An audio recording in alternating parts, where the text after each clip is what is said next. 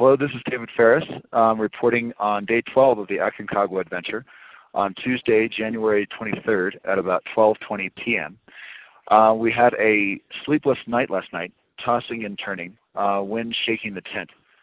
Occasionally I could hear a gust of wind moving its way um, from the west from the glaciers and ram into our tent like a gunshot.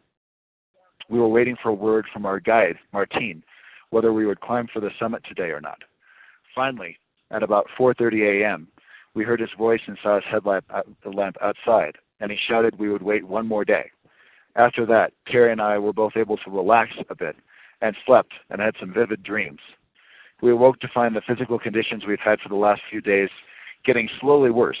A sense of lethargy, um, chapped lips and nose from the dry air, and windburn, and hands swollen, and a morning headache.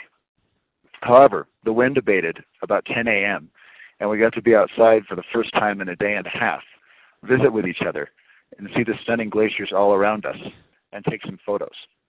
Although it's quite sunny and calm here right now, we can see the spindrift, or blowing snow, coming off our route at about 50 to 60 miles an hour, about a thousand feet above where we are right now. These would be difficult to impossible conditions to climb in. Right now we have two contradictory forecasts. One from the park rangers, the conditions will be worse tomorrow, and another from a climbing website accessed by a friend of Terry that says that conditions will be a bit better. Either way, tomorrow is our last opportunity to climb because we are out of time. Today, Terry and I inventoried our food because our supplies are getting a bit tight. And we have plans to make some funny videos with Terry's video camera and maybe have another card game. Also, I plan to finish reading my copy of The Adventures of Huckleberry Finn so Terry can get her hands on it.